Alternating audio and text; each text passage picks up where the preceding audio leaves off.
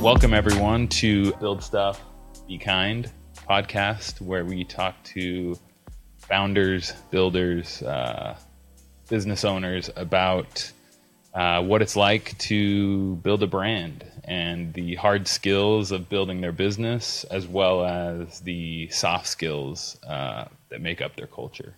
And today we have as our guest Chris Livingston, co founder of Gravel, uh, which is a product. Um, how would you describe it, Chris? A, like a travel goods uh, brand? Yes, I would describe it as such. We we make anything from toiletry bags, um, so toiletry bags, accessories for travel, um, travel blankets, backpacks, all sorts of stuff. We started with toiletry bags, and then it gave us the chance to keep designing and building. So I actually believe that I was a.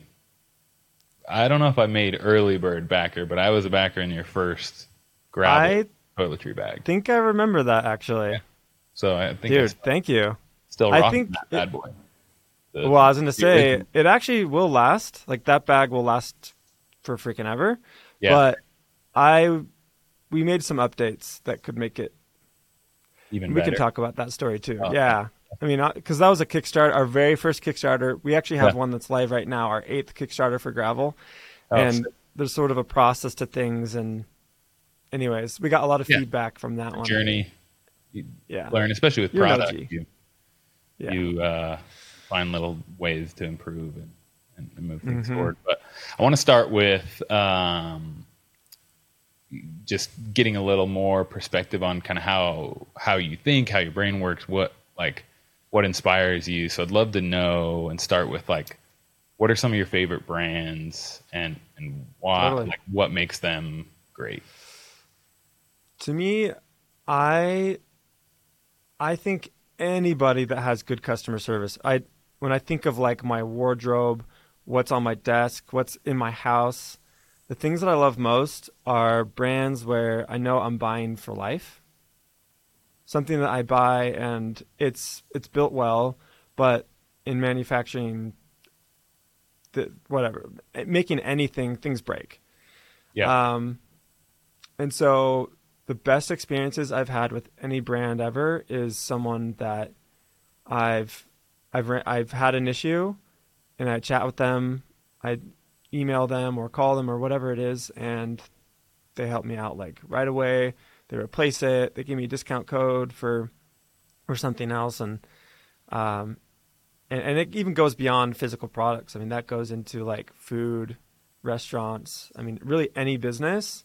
yeah. If you're providing a good experience for your your end customer, whoever it is, I think that's what to me is driving a lot of loyalty. Tho- like those are the people I keep buying. Um, Totally. so or, or just keep going to their restaurant or whatever it is like and it, i think because of that that's what we've been trying to build at gravel and we're a small team but everyone we make sure that they, know like um, we're willing to like lose money to make someone happy like if someone Yeah. something terrible happens we're we're gonna hook them up um, and so I, I think brand names um, it's it's tricky. I mean, there's so many, yeah. but um, like for instance, it is a big brand, but um, like Patagonia, I had like a, a jacket for like seven years, and it got all greasy and nasty, Hmm. and uh, I had it at a trade show at the outdoor retail show, and one of the Patagonia reps was like, "Oh, you got to take that in." I'm like, "To where?" They're like, "Oh yeah, like just um, we, we can repair that, but uh, that looks beyond repairable to me." And uh, he's like, "We'll swap that for you." They have an ironclad guarantee, and I, I felt kind of guilty. I'm like, I Yeah. don't. I paid for this seven years ago. It's gotten a lot of use, obviously. Totally. Yeah. And he's like, "Oh no, no, that's what like you're paying for. Like you're paying for a lifetime of wear." Yeah. And so I took it into there's a Patagonia outlet here in Utah.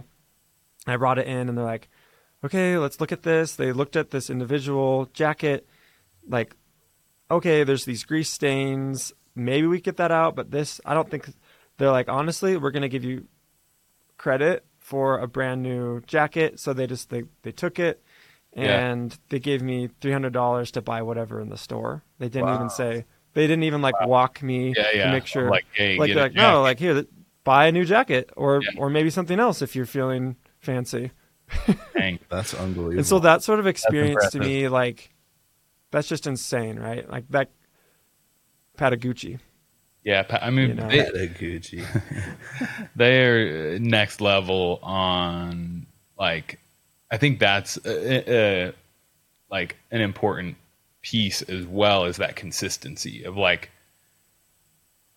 like setting your customer service expectations or setting these like things these core beliefs that they have of like yeah like you're buying this jacket for life and Totally. and they stick with that and they've reinforced it through that experience and, and many other ways where it's like no this is you know this is something we stand by and i i mean yeah patagonia is is a brand that that i really uh respect as well so, Totally. I do you guys do you guys offer that same kind of thing at Gravel? Is that Totally. Everything we design is meant to last a lifetime.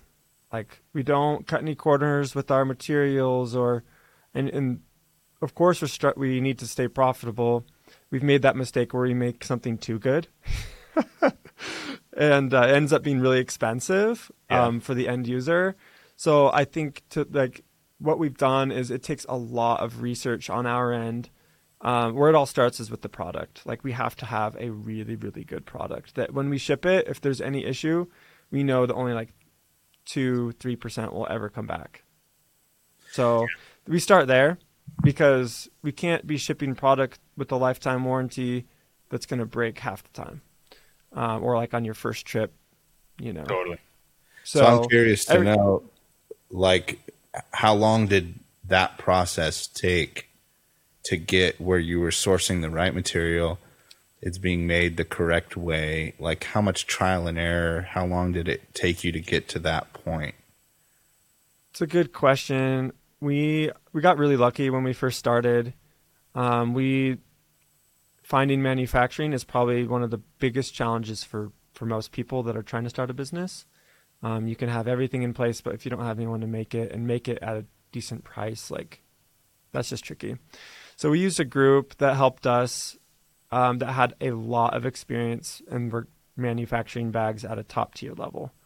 And so um, we were our first manufacturing was in Vietnam, and we partnered with somebody that like that was their full time thing. They're making premium travel products already and bags, and they knew they they were the ones that recommended oh like hey use these materials, um, use these zippers, um, these zippers.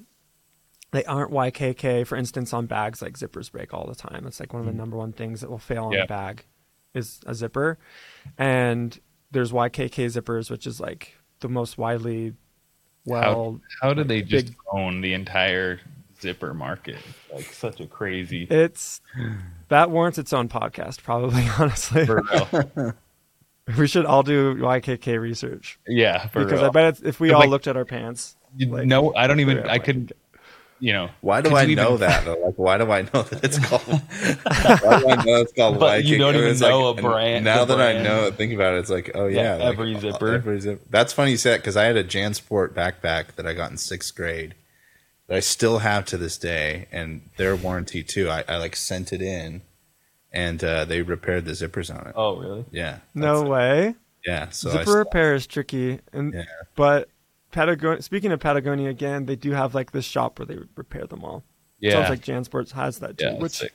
that's so much work. Thinking of shipping it there, there's a, a giant facility where they're taking these products and fixing them and sending them back. That's a lot of yeah like Uh, logistics. yeah the cost like and, and i think it gets to brand and like how like what they value right because it reinforces and it, Totally. and it allows them to create and cultivate a very specific specific customer and community right because it's like i know you know $300 for a jacket for a lot of people is like i never spend $300 on a jacket i'll just go to you know, I'll go to, which is funny because they actually will. They'll just spend it at H and M seven times Totally. $50 or sixty dollars, you know, or whatever, and uh, whatever that math is, uh, and just buy it, you know, a new jacket every year and a half or two years, and so,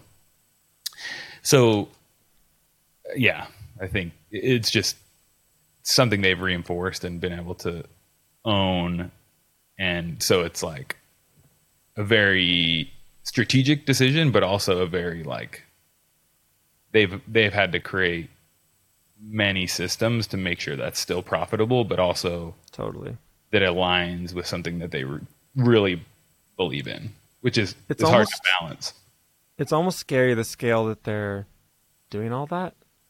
Yeah, You know, like we're we're a small company, like us compared to Patagonia or any of these big groups. Like, just myself, I'm like, I'm blown away at yeah the scale and the people and manpower to do something like that. And yeah, it's insane. yeah, impressive. I I would say too, just to like, you know, to continue continue on that side is, um, you know, so cut, we talked about customer service and then went into manufacturing, but I think that's a core piece to it, just making a really good product. Yeah, Um, we partnered with the right people.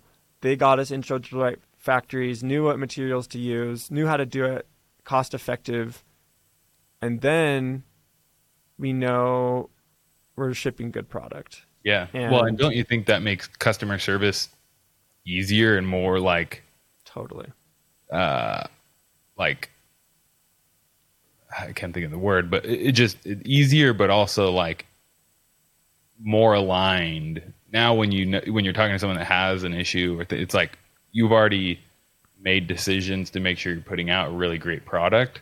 So it's not like you're trying to wiggle out of anything or, or just kind of like roll over those people like, oh, well, you make it super hard for them to return or to do all these things. It's like you stand by your product, you know that you've spent the time. So Totally. you're going to take care of those people when, when problems do arise. And it's easier for me when someone has an issue, if they come to me with an issue or to our customer service team, they already know. Like we will do, we're like we'll replace it, no question. Like send us a picture, let's see what the damage is.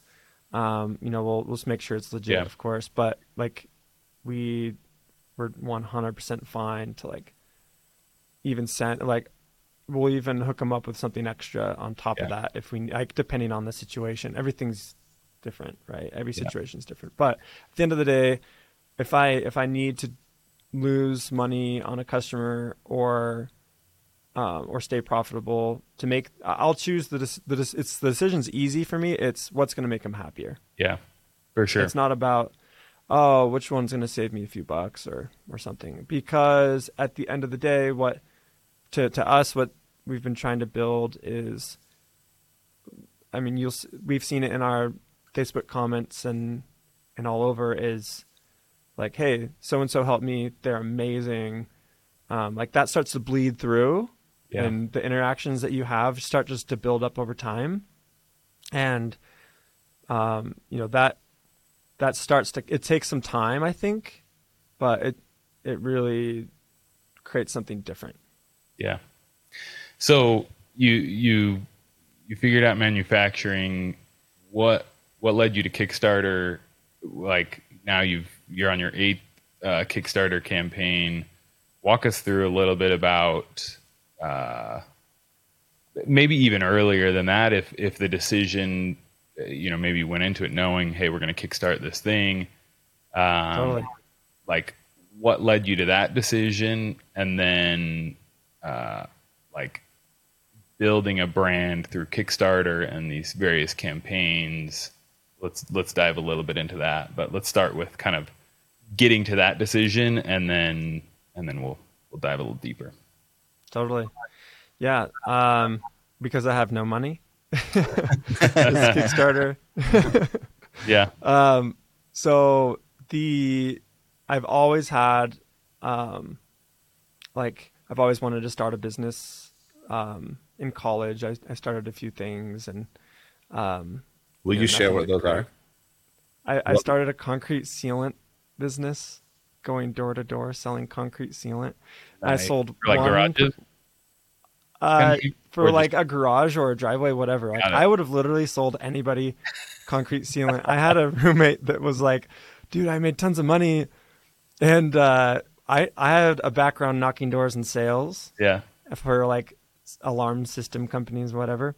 Yeah. And so I was like, "Oh, this will be easy. I know how to knock doors." And it turns out, like I, after like two months of hustling, it's like I Sounds sold one, People one need package, but don't necessarily care. and I power washed one house. He's like, "I don't need hmm. any sealant, but do you do any power washing?" I'm like, "Sure, like, I can "I find do, a yeah, power yeah." washer." Yeah, yeah, I do now. Yeah. Oh man. uh, you know, things like that. I also, yeah, I DJ'd in college for like eight years, and I, I didn't really do it for the money. I ended up DJing a lot of weddings and like started doing like um, small gigs to like pay. I would make like three hundred bucks on a show or whatever, but um, Yeah. you know, just help pay the bills, little things like that. Um, so I, I don't know if I would call it a DJ business per se, but it was good. Did And you have? then- a if you had a business card, then it's a business. That's the rule. I Did you have a business card, dude? Uh, probably. I don't think so. I don't think I was cool enough to have one. I don't know if I knew how to make one. I probably just should have Googled it, but usually it was like probably just word of mouth. People just kind of knew I was like the DJ guy because I started doing that like in 2006. No, no, so sorry, 2008. What was the Like- DJ name? Uh, so at the very beginning, it's man, this is embarrassing to talk about a little bit. No. It is a little embarrassing to talk about my my DJ days, but it is a big part of, I guess, who I am. I'm a DJ. but um, it was El. So the first name was um Capitan, and the E was capitalized. Like uh, imagine like Yosemite El El Capitan. Yeah. Yeah, yeah. And uh, I don't know why the E was capitalized. Like someone, like a friend of mine, was like, "Oh, you should capitalize the E." Yeah, and dude. then uh, it was like a year into that, someone was like, "I didn't know that you were like into E." Oh, nice. I was like, "Oh, that's not what that's for." but I, I ended up changing my name actually. You're like, oh, yeah. I mean, in the DJ scene, that's you know it's part of the right. grind. Exactly. I had it like in big bold lettering on my computer. Oh, that's so good. uh and flyers and stuff like that's crazy that's what's most embarrassing i Yeah. think and then it the next name was kilowatts uh me and somebody else That's a good um, name. he was ohms and i was kilowatts Oh, was to what? like, electricity duo In concert together? Love it. Mhm. yeah anyways uh dj days you know i did that for like eight years but what was a big part of that honestly was like learning how to like provide good experiences and like event management i actually Oh, for sure. In in school i i i squeaked into a program at byu um called experience management. I think it's called experience design now. And i was like one of the guinea pigs of the major. Like i was literally the second Oh. group to go through this. And it was um open enrollment into the the business school so it was technically through the business school at BYU, Yeah. which was really hard to get into. And I applied to the entrepreneurship program twice, and guess what? Got denied twice. My Oh, grades wow. weren't good You're not a good entrepreneur, dude. Actually, you're I that, suck. that that's actually the pass. Is if you can't get into the program, you're You're doing you are a true entrepreneur. Yeah, Yeah. you're doing something. Right.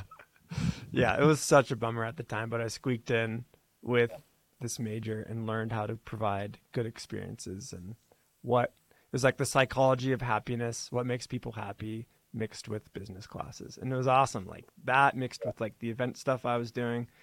Um, you know, it helped me try to like a big part of it is how to create fans and not Yeah. just like people at your show or also like uh in charge of not just the music like you set the tone. I mean so i did yeah. wedding photography in, in a different way, like you realize pretty quickly that like there there's good photographers uh, and great photographers, and to be a great wedding photographer, just having good camera skills doesn't necessarily because you're also like coordinating and orchest you're like directing an entire crazy family crazy group of people. A horde. and, yeah the dj as well. It's like it's the music but it's also like the vibe. It's the experience. It's the you know Yeah, the emotion of of whatever you're doing. Music totally.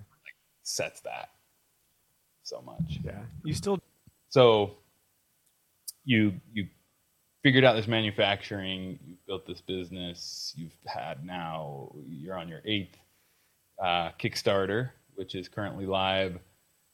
Talk to us a little bit about kickstarter uh, maybe maybe the the pros and cons what you've learned uh, you know now with your eighth but but even uh, starting a little before that on your decision to like build a business on the back of Kickstarter and and how that decision has affected where you are today and how you how you think about like those early conversations that you and your co-founder had of, of building this business and, and where you are now what what is it five years six years down the road yeah five.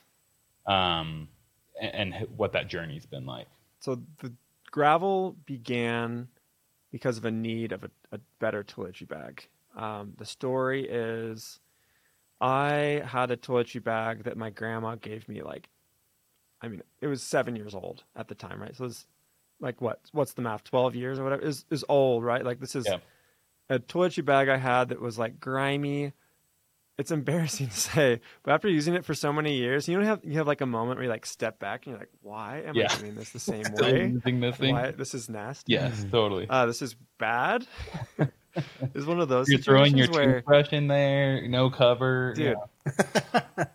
it was like the goopy white, you know, like the toothpaste goop stuff. Oh yeah. When it dries, it like leaves that residue. Mhm.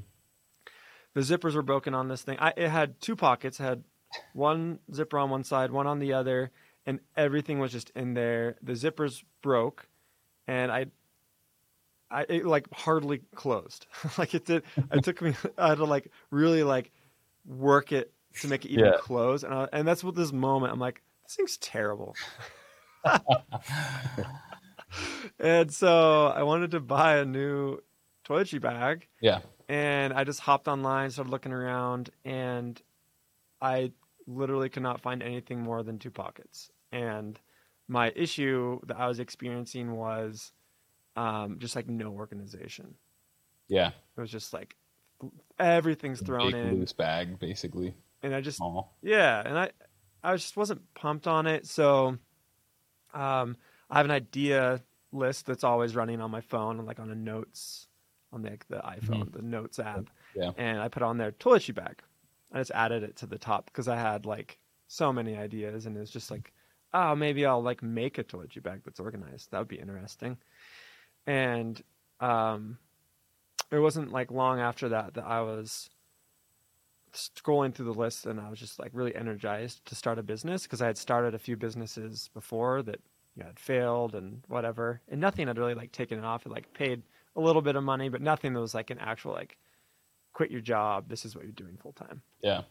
And so I looked at the list, scrolled through it, and saw toiletry bag. I'm like, oh, that one's got to be so easy to do compared to the rest, because the rest they're like an app to do this, Uber for this, or whatever. Yeah. Yeah. You know, it, uh, there's a lot of that kind of stuff. is just too complex. So I thought, oh, toiletry bag. I, I want to design that and try to make a better one. So I I knew nothing of design. I had never um, never really made a product from scratch. I was at the time actually I was selling Apple Watch bands. Um, the Gen One Apple Watch came out, and I thought, well, Apple Watch bands. They allowed third party, which Apple very rarely I feel, other Yeah. than like the cases. There's not many like accessories you can buy for their stuff. Yeah. And so I I just went on to AliExpress and found a design I I liked okay, got some samples, and just started using Instagram bots to uh, interact with people.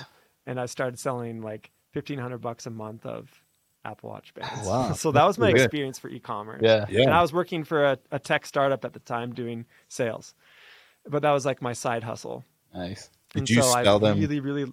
Primarily on Instagram, or did you have like a, a site built out for it? And I had a website on Squarepa- Squarespace e-commerce, and um, I just directed all the traffic to the site from Instagram. So like the bots would like follow.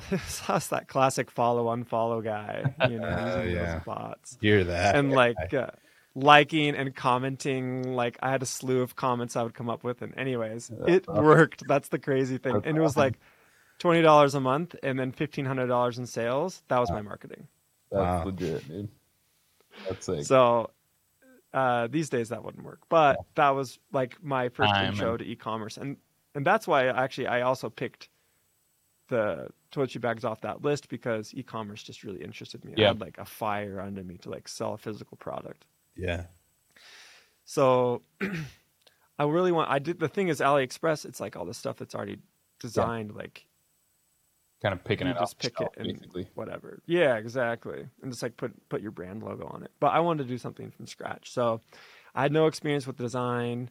And so um at work I was chatting with a coworker and she said, "Oh, I know a guy that like designs lots of stuff. His name's Lance Williams." And um, he had a, a hammock company at the time called Camp Claiborne. He had like a sleeping bag hammock that he designed, and I believe sick. put it on Kickstarter. And he had he was also selling like, um, like just a parachute hammocks like you'd see. Yeah, yeah. yeah. Um, and and anyways, he had he'd done some other stuff, and so I met him, um, by recommendation of a friend, a coworker and friend, and we were actually at a Kickstarter launch party for a friend of ours. We had a mutual friend, um, and he was he was launching a Kickstarter, and I spotted him in the crowd, and I thought, oh, I think that's the guy because I had seen pictures of him online or whatever. Yeah. And I was like, I think that's the guy.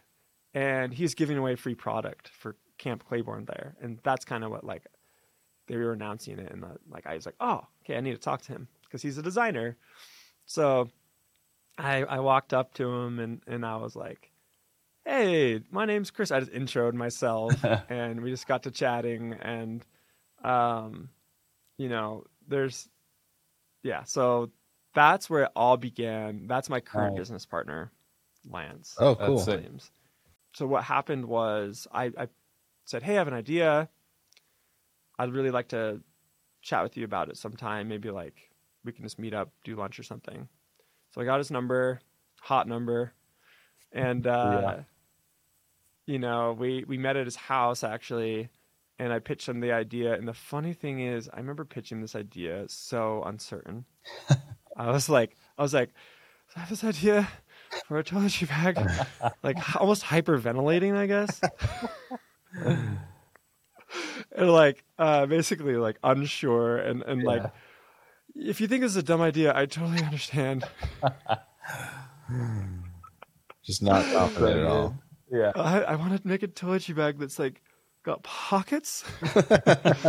and uh, he was like, I remember him like taking a second. He was like, "That's great. I love that idea." I'm like, "Oh, cool. All right." Like, I re- so much relief. Yeah. And uh, so we spent nine months designing the first bag. Actually, Wow. Wow. It's you and him. So I didn't have any.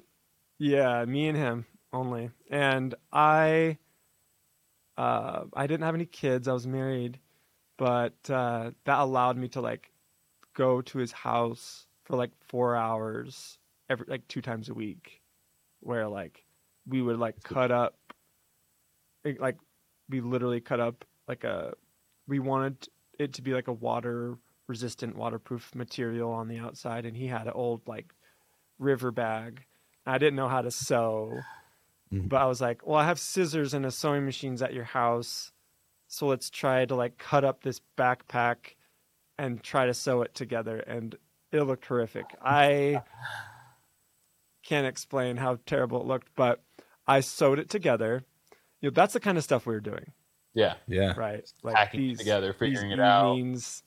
Yeah, and like Seeing we works. knew we wanted to solve this problem. Like we wanted this whole product was designed off of solving the problem, organized toiletries. Yeah. and like compact, like not like because like there's there were toiletry bags out there that had lots of pockets, but they were like insane massive. Like it would you, take like, up half hang your on the back door or something. Yeah, huge, huge. or on the Doesn't make any sense. So, like, pretty much like going to Walmart, buying toiletries. Like, I think all in design and like it was just our time. Like, Yeah. we bought some toiletries. I think it was like fifty dollars that we spent because we like all we did was bought toiletries and then like See what fit chop stuff up and like he he and I had a focus group. So I actually that terrible toiletry bag that I sewed, uh, and I'm sure he sewed it too. I'm trying like Yeah. looking back. I'm sure he, he had more experience than me, but we put together a focus group with some friends, and um, it was like people that had experience marketing and design, like product design. We were lucky to have like some friends that did have a background that did that and we bought them sushi. We all got together and we presented this bag to them, and, we're like, "Get got like give us your like dead honest feedback, even if it's like I hate this thing. Like I want to hear that.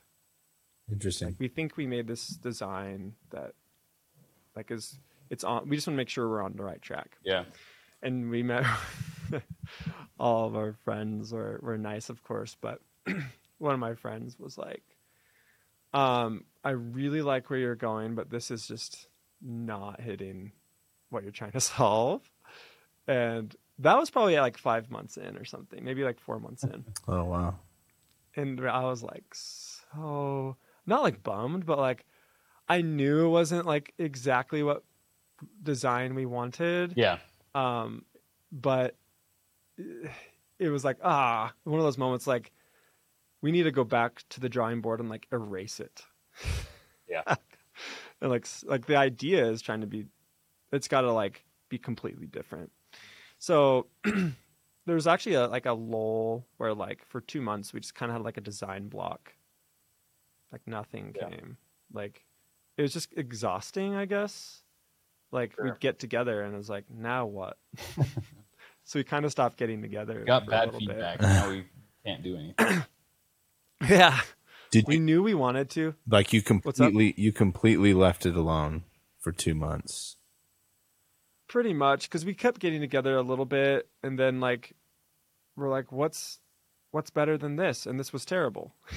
Yeah. Which uh, I think is an interesting uh, topic in and of itself. Is like there's something to be said of like I mean, getting feedback is crucial, and doing those focus groups are crucial. But there's this like time period, and I can't remember who I've listened to a podcast or some clip of people saying like uh, there's this period of like not sharing your idea with people Mm, because a lot of great ideas might can and do get killed whether it's insecurity or or just kind of like oh yeah maybe that's not the right because you go to friends or or people who even have your best friends it's like oh that wouldn't work because this already exists or that yeah, so there there's that kind of like fine balance of like it's something I know that I want to do.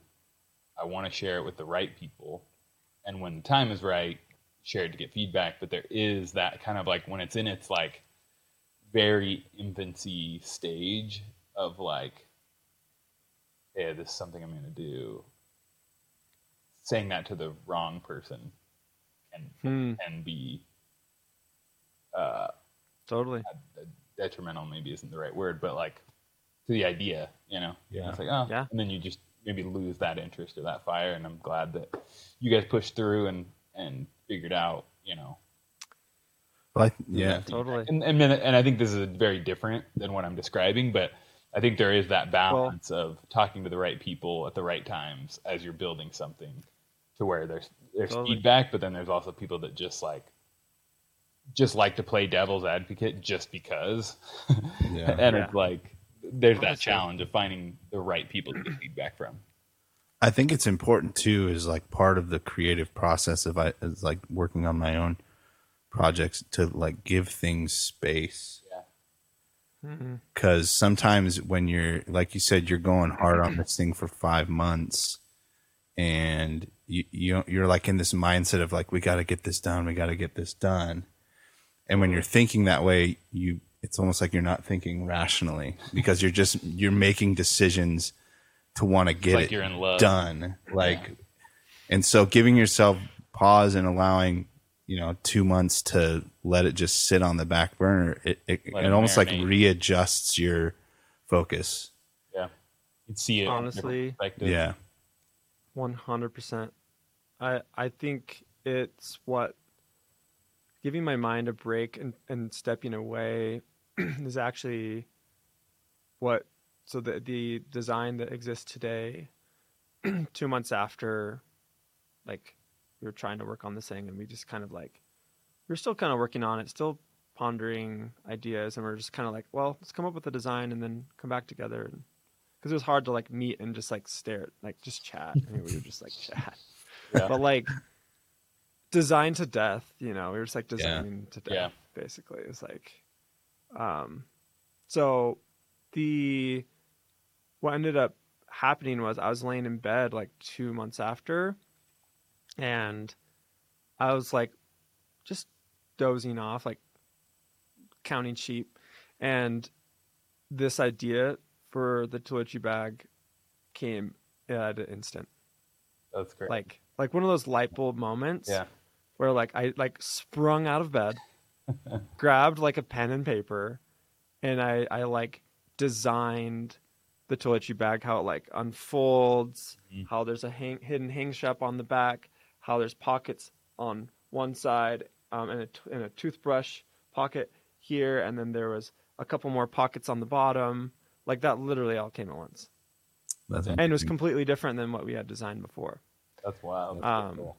because what we had done before is tried to be like we tried to use more like um, prescriptive spots for like medication like we were wanting to have like a removable pill bottle or we were just trying to like probably we were like make designing a bag where there's not any flexibility Mm. like you could Yeah, only yeah, use it in one yeah. way Oh, essentially yeah. but with this design it was like it, it could be used in any way you'd like because there's Yeah. just tons of pockets and that that idea it, it was refined of course but like pretty much that was like the design Yeah. of the first kickstarter what we ended up launching because it i i showed i like was so excited like the next day like basically like ran to my partner's house and i'm like dude this idea Crack the this is it Yeah. and he's like yes it is and like we were stoked That's sick. and like it was solving that problem we've because we had a lot of feedback and and just kind of all came together at once. So that design we we actually went back to the same people that we had that first focus group with and we're like hey we had this we we couldn't quite make it exactly it was a little more complex of a design for us to actually sew ourselves. Yeah. um, but we had like images like this is what it would look like and and and we didn't from what i recall i don't think we had like a formal focus group again. Um i, I think we like just met with individuals Oh, okay. in person. Like hey like we chatted like a few months a couple months ago like this is our new design and they're like that's sick. Like that is what i want to see and i would use that. And um so we we ended up meeting somebody through a, through a friend that um, he helped us find a manufacturer. Um, he's he's what his job is. He gets a percentage of everything that. So like if you pay hundred thousand dollars to manufacture something, you know he takes a percentage of Yeah, that. yeah. Um, kind of thing. So he's like a you. trading group. Yeah, yeah. Exactly. Like he sources, you pay him handsomely, but Until Yeah. you learn it yourself. I mean, that's well worth yeah, way harder stuff. to do. so he was actually the one that helped us nail down materials because we had the design, but he helped us like get materials down, um, find a manufacturer that got us like legit samples. and we got those, and you know that process is kind of a beast because you have this Yeah. idea that you're like you set, you know what it needs to be, and you you get a sample back, and you're so dejected. You're like, Yeah. this is not what I said. Yeah, and the feedback loop is like weeks at a time because it's like Totally, It's- from you know Vietnam or China or wherever. Like is yeah, Vietnam. like okay, is where nope, yeah. and then time zones, all that. yeah, it's so nutty. Didn't you The- the at one nice point move to Vietnam to improve that uh, Well, um, timeline? Well, that's that's part of the story that comes later on. So Lance, uh, which is a, it's probably one of the best times of my life. So I'll for sure chat about that. Um, the Kickstarter, we decided to launch this on Kickstarter because a I had no money or experience like manufacturing, but b Lance also had experience with Kickstarter. Mm, Lance yeah, had launched like eight Kickstarters on his own nice. um, and just had like I don't think he had any like smashing successes. I think he had a watch on there that did pretty well, like from what I remember, like forty thousand dollars or something, which is awesome. So he had experience also with like the creative side. So like the cool thing about Lance and I is he has the skills I don't. Um, Yeah. So for a partner was really amazing because he can do video. He he can create um, you know, he does photo, he does all that stuff. Yeah, So he was a great partner to start this, and he had the experience with Kickstarter. And so the reason why we picked Kickstarter is um, it's a way for us to get money that we don't have, and and we didn't know how much to order or anything. Totally. the, the trading group we were working with, um, they they well knew what Kickstarter was, Yeah, and yeah. like we're manufacturing for people that did Kickstarter, so they they knew that hey, like these guys are going to like essentially place a PO down Yep. the road, and we don't know how they didn't know how big it was going to be, but they had enough faith in what we were doing. So we put together a Kickstarter campaign, and um, we did it rather quick. I would say like it only took like maybe a couple months together to to put it together because I would say it was like seven months of design and like two months of Kickstarter, Hmm. And we just filmed everything local. We didn't have any expenses. It was just like Lance filming with his Nice. camera and a tripod for like when we did interviews and whatever. And um, we we launched it on Kickstarter at, with a 30 I can't remember how long. It was a 30 at least 30 day campaign, Yeah. maybe longer. And we raised $165,000 for the Dang. Bag, which we were like I, where I was working, I was like this is I'm quitting my job. Everyone knew. They're like, Chris is Yeah. going to quit his job. yeah. Uh, Was that beyond you- what the goal? Like, what was the goal that you had? um, for sure beyond. I mean, I honestly didn't even know what to expect. Yeah, Um, I, I probably in my mind, Lance was like, "This is going to be a six-figure campaign." To me, I'm like, I don't know. yeah, Like, I don't know why it would be. I don't know why it wouldn't. It's cool, but I like you just never know it. I had no expectations, honestly. It was just kind of like what happens Sick. happens. And we were hustling, right? Like I was working full time for a tech startup doing sales. And so I had to do this like on my lunch break. Yeah. And because I really I wanted to respect that business. Yeah, yeah. I Yeah, didn't want to be working during their hours. I felt like that would be disrespectful, but a lot was happening when the Kickstarter was live, and I'm literally like some days I'm raising like ten thousand dollars a day, and I have I'm making sales calls. It is very difficult. To, Oh, for sure to focus on. oh like, yeah, but I had to like I would go to Starbucks for lunch and like be emailing PR groups and like, oh, this is crazy, and then go back to work and Insane. like, Yeah. hey, would you like to Hey, buy our tech? Oh my gosh, dude, that's wild. So, so But- you so you raise 165k. How long does it take to get that money, and then and then what's the next move? Yeah, so we got it in two weeks after the Kickstarter ended. You get the funds. We placed our our PO with our manufacturer, uh, our purchase order. Sorry, yeah, placed our PO. Um, and then we we moved to Vietnam.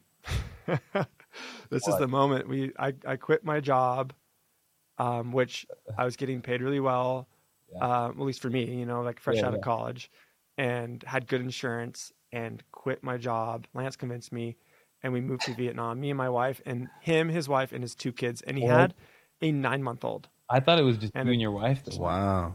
They went and a with two and a all- half year old. What? We all went. What would, why why that decision? Just to what like why the move? That's right. I didn't preface that. We moved there because that's where we were manufacturing. And you just wanted to be We're- able to oversee Dial it in and We yeah, we wanted to be there, um, like really be rubbing a part of the shoulders with our process. manufacturer. Yeah, yeah, Yeah. That's Yeah, right. like That's- we wanted we wanted to design a lot of other things. Like Mm-hmm. a lot came to mind. It's like, okay, toiletry bags. We could do backpacks. We could do yeah. blankets. We could do all these things, and uh, we we moved with the intention to design like five products because we the way that a visa works in Vietnam is you have three months. You can there's ways to extend that, but yeah. yeah, um, we knew three months was our target to stay there for three months. and so we went, and the our manufacturers in just part, Saigon, so Ho Chi Minh City, and out, a little bit outside there. And honestly, it is completely different. Like I, I actually flew there for the first time. Um, Lance, his visa had issues or whatever, so we were on the plane in San. I, I, we were in the airport in San Francisco, and I had my visa. I presented it, and then Lance was having troubles, and he, he couldn't come Oh, the first time we went. Oh no. It was a whole week in Vietnam, so I flew to Vietnam. I had never been to Asia. Uh, I don't speak any of those languages or anything, Yeah. and or Vietnamese, I suppose. And I just arrived, and I'm like, "What am I doing?" It's like it's like the world upside down. yeah. You know, like I arrived at night and Jumping off didn't know how to get around. That Yeah, is the definition wild, of dude. jumping off a For cliff. sure. That's crazy. It was wild. I so the way I got on a scooter, they have like a Uber for scooter there, Mm. and uh, for scooters. So I jumped on a scooter, drove like 45 minutes on a scooter to my, like, my uh, I don't want to say hotel. it was probably the sketchiest place I've ever stayed in my life, and literally someone tried to break in that night. Oh, Oh wow. dang. Someone was like banging on the window, trying to get in, and I had just gotten out of the shower. I was naked, and someone was trying to break in. it was insane. That's wild, dude. and uh I I booked it. I like was scared out of my mind because I'm on like the tenth floor of this like thirty floor building that's like dingy and scary and dark, and I was so freaked out. And I just after like I thought the coast was clear, I booked it, and like this is my this is the first night in Vietnam. This is well. Yeah, like the first night I ever like stayed there. So I'm like, this is crazy. What am I doing here by myself? And I ended up talking with some people I work with. They're like, no, no, no, don't stay there. That's like the worst area of the whole city. And there's like 11 million people there, you know, Oh, or something. gosh, yeah. Wow. And they're like, Like- we, I don't even go there. and I picked it because it was the cheapest. It was like oh my god. ten dollars a night, Yeah. or something. And uh, so Yeah. that was my first experience in Vietnam. That is not how Vietnam is. Yeah, It's probably one of my favorite places in the world. That was just my first night ever experiencing dude. That's uh, just a lot of emotions at once. but what I ended up doing was coming. You know, I flew back. Um, I ended up having a great experience. It was just that first day that like Yeah. freaked me out. Um, and and then yeah, we all went together with our families. And um, while we were there, like nothing was coming together. Like the the products we were wanting to design, like we were trying to design a blanket that wasn't working out, and like we were running out of money. And we are like, well, this is Dang. we have like a month to come up with something, literally a month, or we're gonna have to go back and get jobs. And I don't know what's gonna happen to this business. Are you so are you and you guys are doing all this off of the kids what you raised through the Kickstarter? yeah, which Yeah. is not very much money when you're Yeah. manufacturing and, and all that. Like Yeah. there was just enough the money. To, like, minimums and you we couldn't have done it in the U.S. Like oh yeah, we had like moving and living in Vietnam. Like it's your mon- the money goes so far there, the U.S. dollar, that you know uh, some lunches were fifty cents. literally 50 cents. So like that's the only way we could have done it, I suppose. Um, not saying everyone has to move to Vietnam, Yeah. but um, it definitely helped because this is our first business and we didn't really know quite what we were doing. So at we didn't know what to do. The products weren't working out that we were designing. like our whole intention of being there, we had a lot of fun, but like the business is what we were Yeah. trying to like get momentum. We ran a survey to our Kickstarter backers on the bag because we had been hearing a lot of feedback that it was a little small. So Sean, your original backer, you could probably attest that that first Yeah. bag was like a little small. little, little tight. It worked for sure. I used it. Yeah. I used it for like two and a half years, three years before I switched um, to an up. So what we ended up doing was I'm getting ahead of myself here. Um, what I ended up doing was, um, Lance and I were like, we need to make a different toiletry bag that's larger. It has a removable, clear, like uh, t- liquids bag. Um, basically, our customers told us what to make.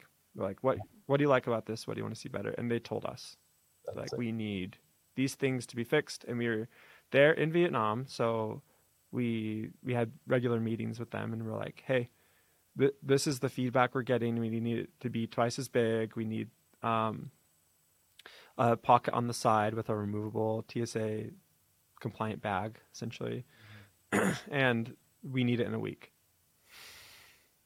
Wow. In their eyes Where were no, Chris and Lance, you we cannot do that in a Yeah. week. And we're like, you have to. Yeah. We're gonna like, we have to like launch this in a month. and so, they were awesome. They a week later, they made a sample, Wow. and um, it was good enough to film with. So we made the video. We announced to everyone we're going to launch another Kickstarter, and it was like a week. I, I it was less than a week before we left. We launched a Kickstarter for the updated version, which was called the Explorer Plus, and it was all based on the recommendations. wow. And we raised 1.1, 1.2 million Oh my god. Dang, dude. Where did Yeah, you get, where did you gather like where how did you hear back from where did you gather all the feedback and um, from customers? Was it just them emailing or We we got a lot of that, um, like comments and just like general feedback, where like it was people just reaching out to us, kind of thing. Kickstarter But I- facilitate. Uh, Yeah. feedback? No, The- oh, I'm sure you can. You can. I'm sure message them through the platform or Got whatever. it. But Yeah. there's not like a survey tool, Um, so we just use something like Google Forms. Yeah, yeah. Like a free survey tool, and and that's just what we use, and it's free and yeah, yeah. quick and whatever. So and we had all their emails, so that's what we used. Nice. and and I think the success of that campaign just comes down to um, just listening to to customers, honestly, That's and that's unreal. So second, you raised 1.2 collectively through the seven completed campaigns. How much have you raised through Kickstarter? um, wow, that's a really good question.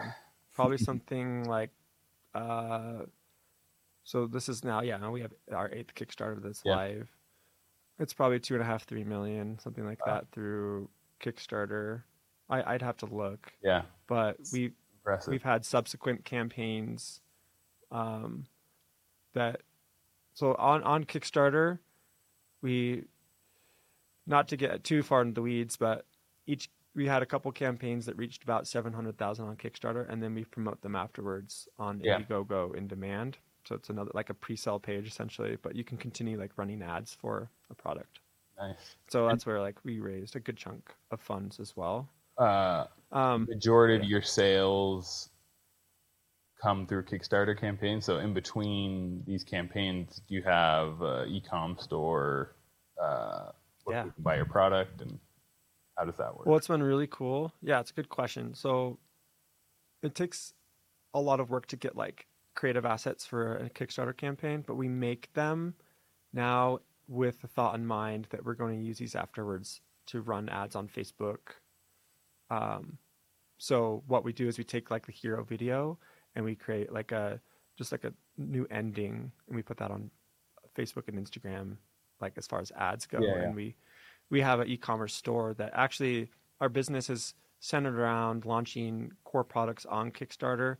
But um, what's been really fun recently is we've been changing towards like a lot of focus on e-commerce because it's really consistent. Nice. Yeah, yeah, Um, and just relying on Kickstarter alone is tricky, I think. yeah. So we've actually we use Kickstarter because we have a giant like we have like twenty plus thousand backers there, Yeah. and many have backed multiple times, and we get feedback instantly from oh Yeah. I like this I what have you thought about this and Yeah, that's cool. um, it's really cool because like we're on the ground floor of a design where we we think it's really good, but we want to hear from them too before we manuf- like Yeah, yeah. occasionally we'll make a change or two. which Between can like release- the launch and, and the Kickstarter launch and the actual like Totally. print, basically. Yeah, before we make it all, because it's out. like, Yeah, well, that's a really good idea. Like, that's cool. it's tricky at that point to make changes Yeah, because yeah. like already, we have a golden sample. When we launch, we have something we're like, yeah, as this soon as this campaign ends, we're placing this Yeah, yeah. PO, and they're going to start making these. But occasionally, we're like, oh, that is a really good point. So we really like that because it also gives us a chance to know, okay, should we order um, like a thousand or ten thousand of these? yeah, do like Oh, yeah. because we use all of those funds for the first production run um, and and we've stayed pretty lean and and relying on kickstarter to help us with those first pos that's and then it picks up from there on e-commerce because then it just sustains itself. Yeah, so every You the hero products that we come up with they are launched there. So I want to jump into now that we have, you know, started this with this idea, worked through this process, went through that grind that most people either give up or, or just kind of like, you know, that first Kickstarter was was decent, you know, something where maybe you try and it's like, cool, that was fun, right? But you guys doubled down and and moved your families to uh, Vietnam, go through this grind, and through that process, raise you know a significant amount of, of money in your second with the 1.2 million, and that carries you through. You know, now it's five years later, uh, and you're launching your eighth Kickstarter. Want to really now jump into like core principles that matter to you that have allowed you to to accomplish what you've accomplished because it's it's a significant thing that you and your partner have been able to build and we want people that tune into this podcast to really walk away with tangible like uh, nuggets that they can take and apply to their business, or maybe it inspires them to look at their notes list. Like as you said that, I'm like, I, I've got one of those too. I Yep. need to go.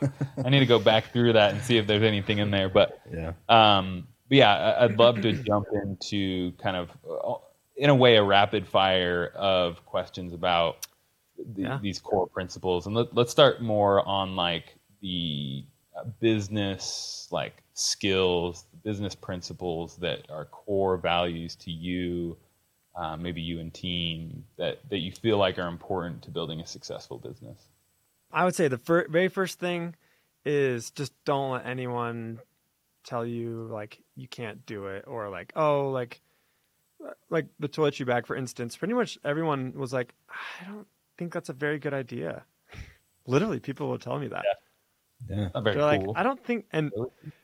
and now a lot of people said that nicely yeah, but um, they're like i don't think anyone's going to pay 40 that's the worst. That's the worst uh, type of feedback. nice, uh, nicely saying your idea sucks.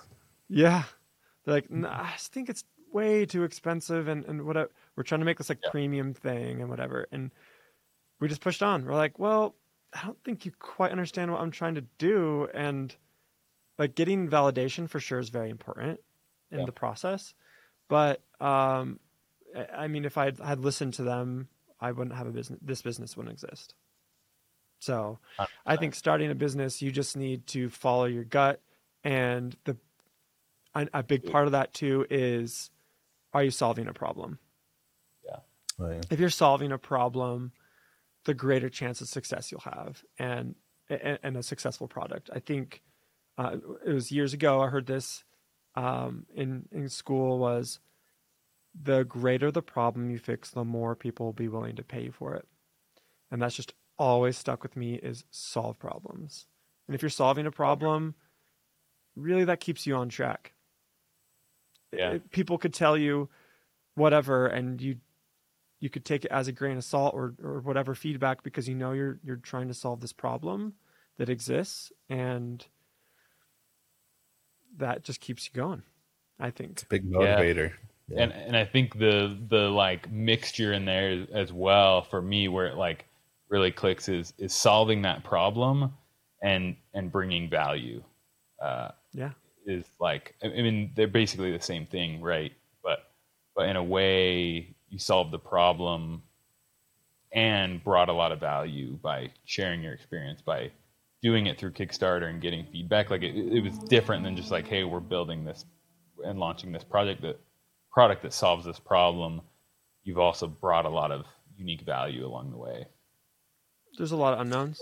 You don't know how big a problem you're solving, but heck, Totally. it could be way bigger Especially problem than you you're ever feedback imagined. that it's like "Hmm, this idea is not that great Yeah, that's Right. one thing that, that I found fascinating about what you've been talking to us about is how you guys really tapped into like listening to your customers and taking them along for the ride of you, you like making your product better and and like he's saying like bringing that value to them.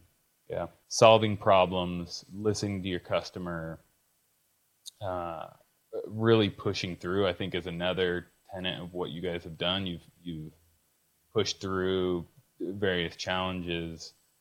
When you think about the culture that you've created, uh, I don't know uh, how, how big your team is, but between you and your co-founder and team, and, and now your the community uh, and customers you've built, what are some of the soft skills that have allowed you to even even be willing to accept customer feedback or Mhm. to um, Yeah. think about value because a lot of times we get we focus so much on the business it's like oh what do you know about marketing what do you know about brand building what do you know about story like these are key things that we talk a lot about on this podcast and want to know and want to know those like practical but i think a lot of times in business we overlook like these soft skills that i think in my opinion are equally important. And i know Totally. from knowing you i mean we we go way back uh, you know roommates in college to to now which is 10 plus years of just like instantly when i met you i knew you were just a good dude in in so many ways. And then you also were cool and creative and had all these rad things going on. But i think those soft skills matter and especially in, in the way we build brand now which is on social media it's through discourse and dialogue with our customers in, in a way that uh, maybe in the past hasn't been so aligned or connected so Hmm. talk to me about those soft skills that make you who you are and and and really impact the way that you do business. Totally. Well, I I think psychologically I just I love your your be kind part of your your mantra there because at the soul at, at my soul that's what I try to be at all times and I'm not perfect at that by any means but I feel like that bleeds into everything else um, because then that becomes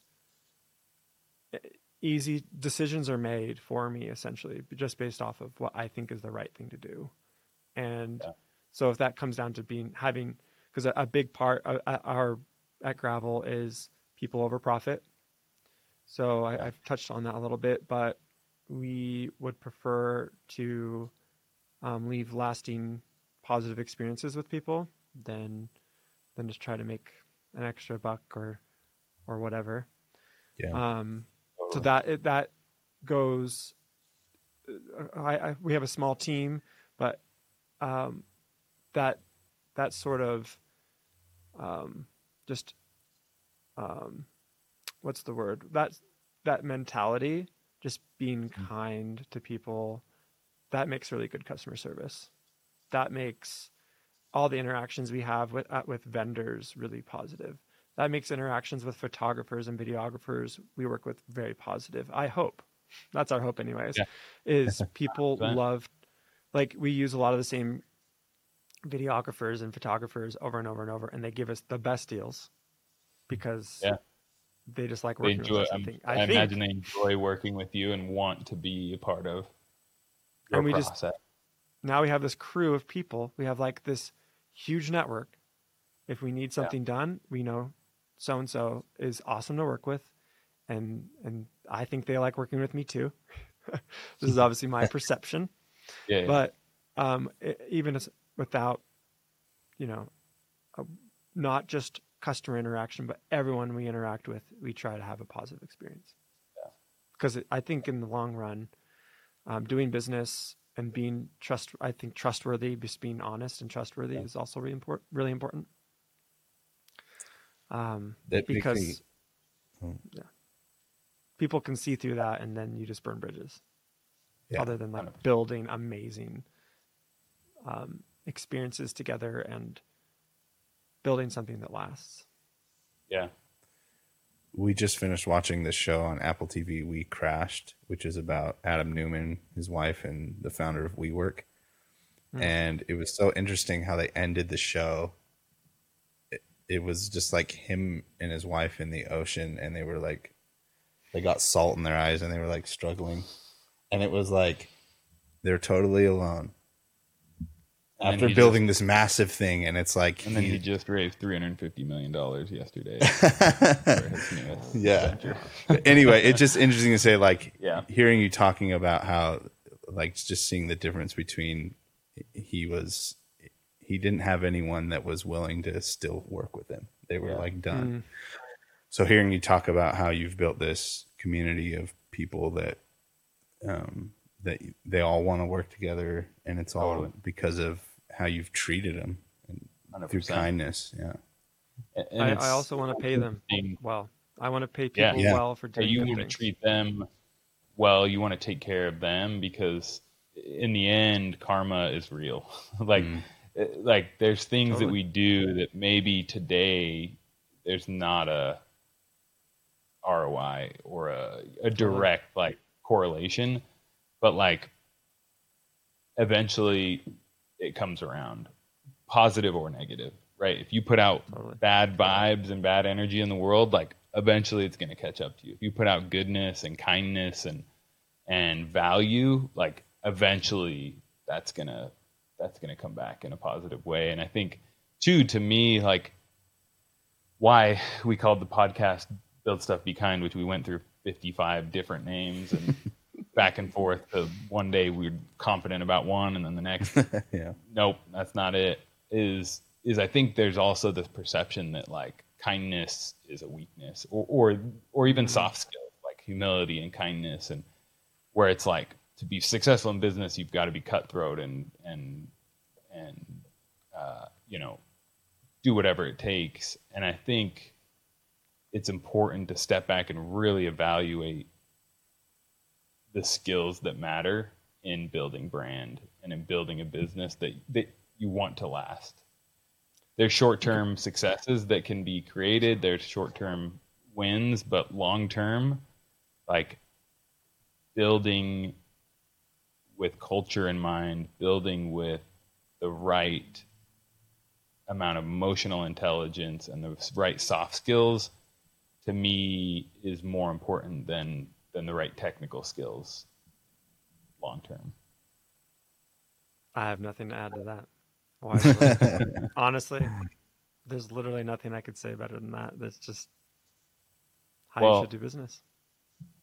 Well, we really uh, have enjoyed having you on the podcast. It's great to like kind of see your journey from afar and know that like you know it's been 10 years i don't even know how long since we've actually seen each other face to face probably nine years i don't know eight or nine years but but i think it's it's uh, a testament to how you know you live your life and, and what you do. It's just cool to follow along and see your journey. And, and also like, I mean, we've had calls over the last six months or so of, you know, to pick up and, and just still be homies yeah. and, and, still yeah, know kind of fun. what's going on in life. So, so benefits of uh, the positive sides of social media of keeping up with what's going on in life. Um, but to, to see your journey and the success you're having and, and what you're building and, and now to know even more how you're doing it and, and the decisions you're making to make it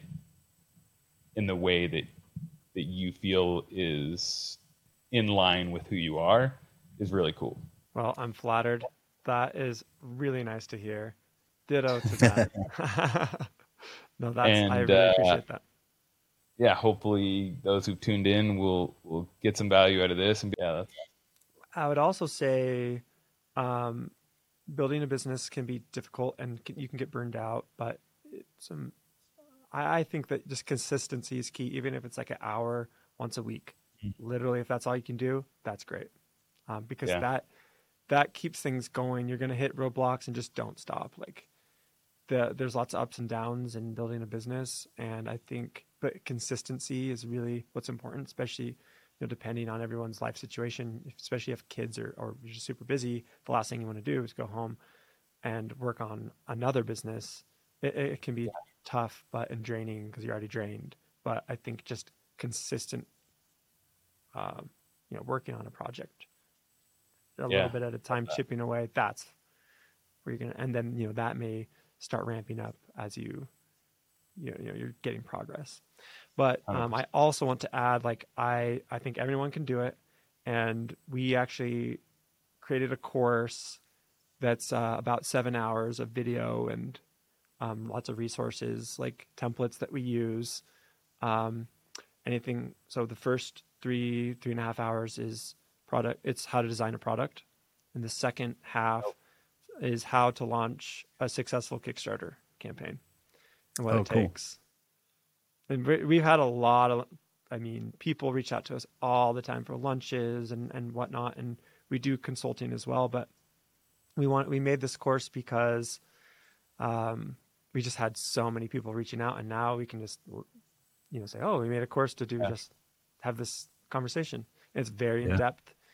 And, um, you know, I'll, I'll hook up, hook up whoever is listening to this with the a fatty discount oh, to the course. It's normally four hundred dollars, but yeah, that's first. Uh, that's a sure first uh, perk of yeah. being a build stuff be kind listener. So we'll drop those. Big deal. We'll we'll we'll share it out. Description and stuff. Uh.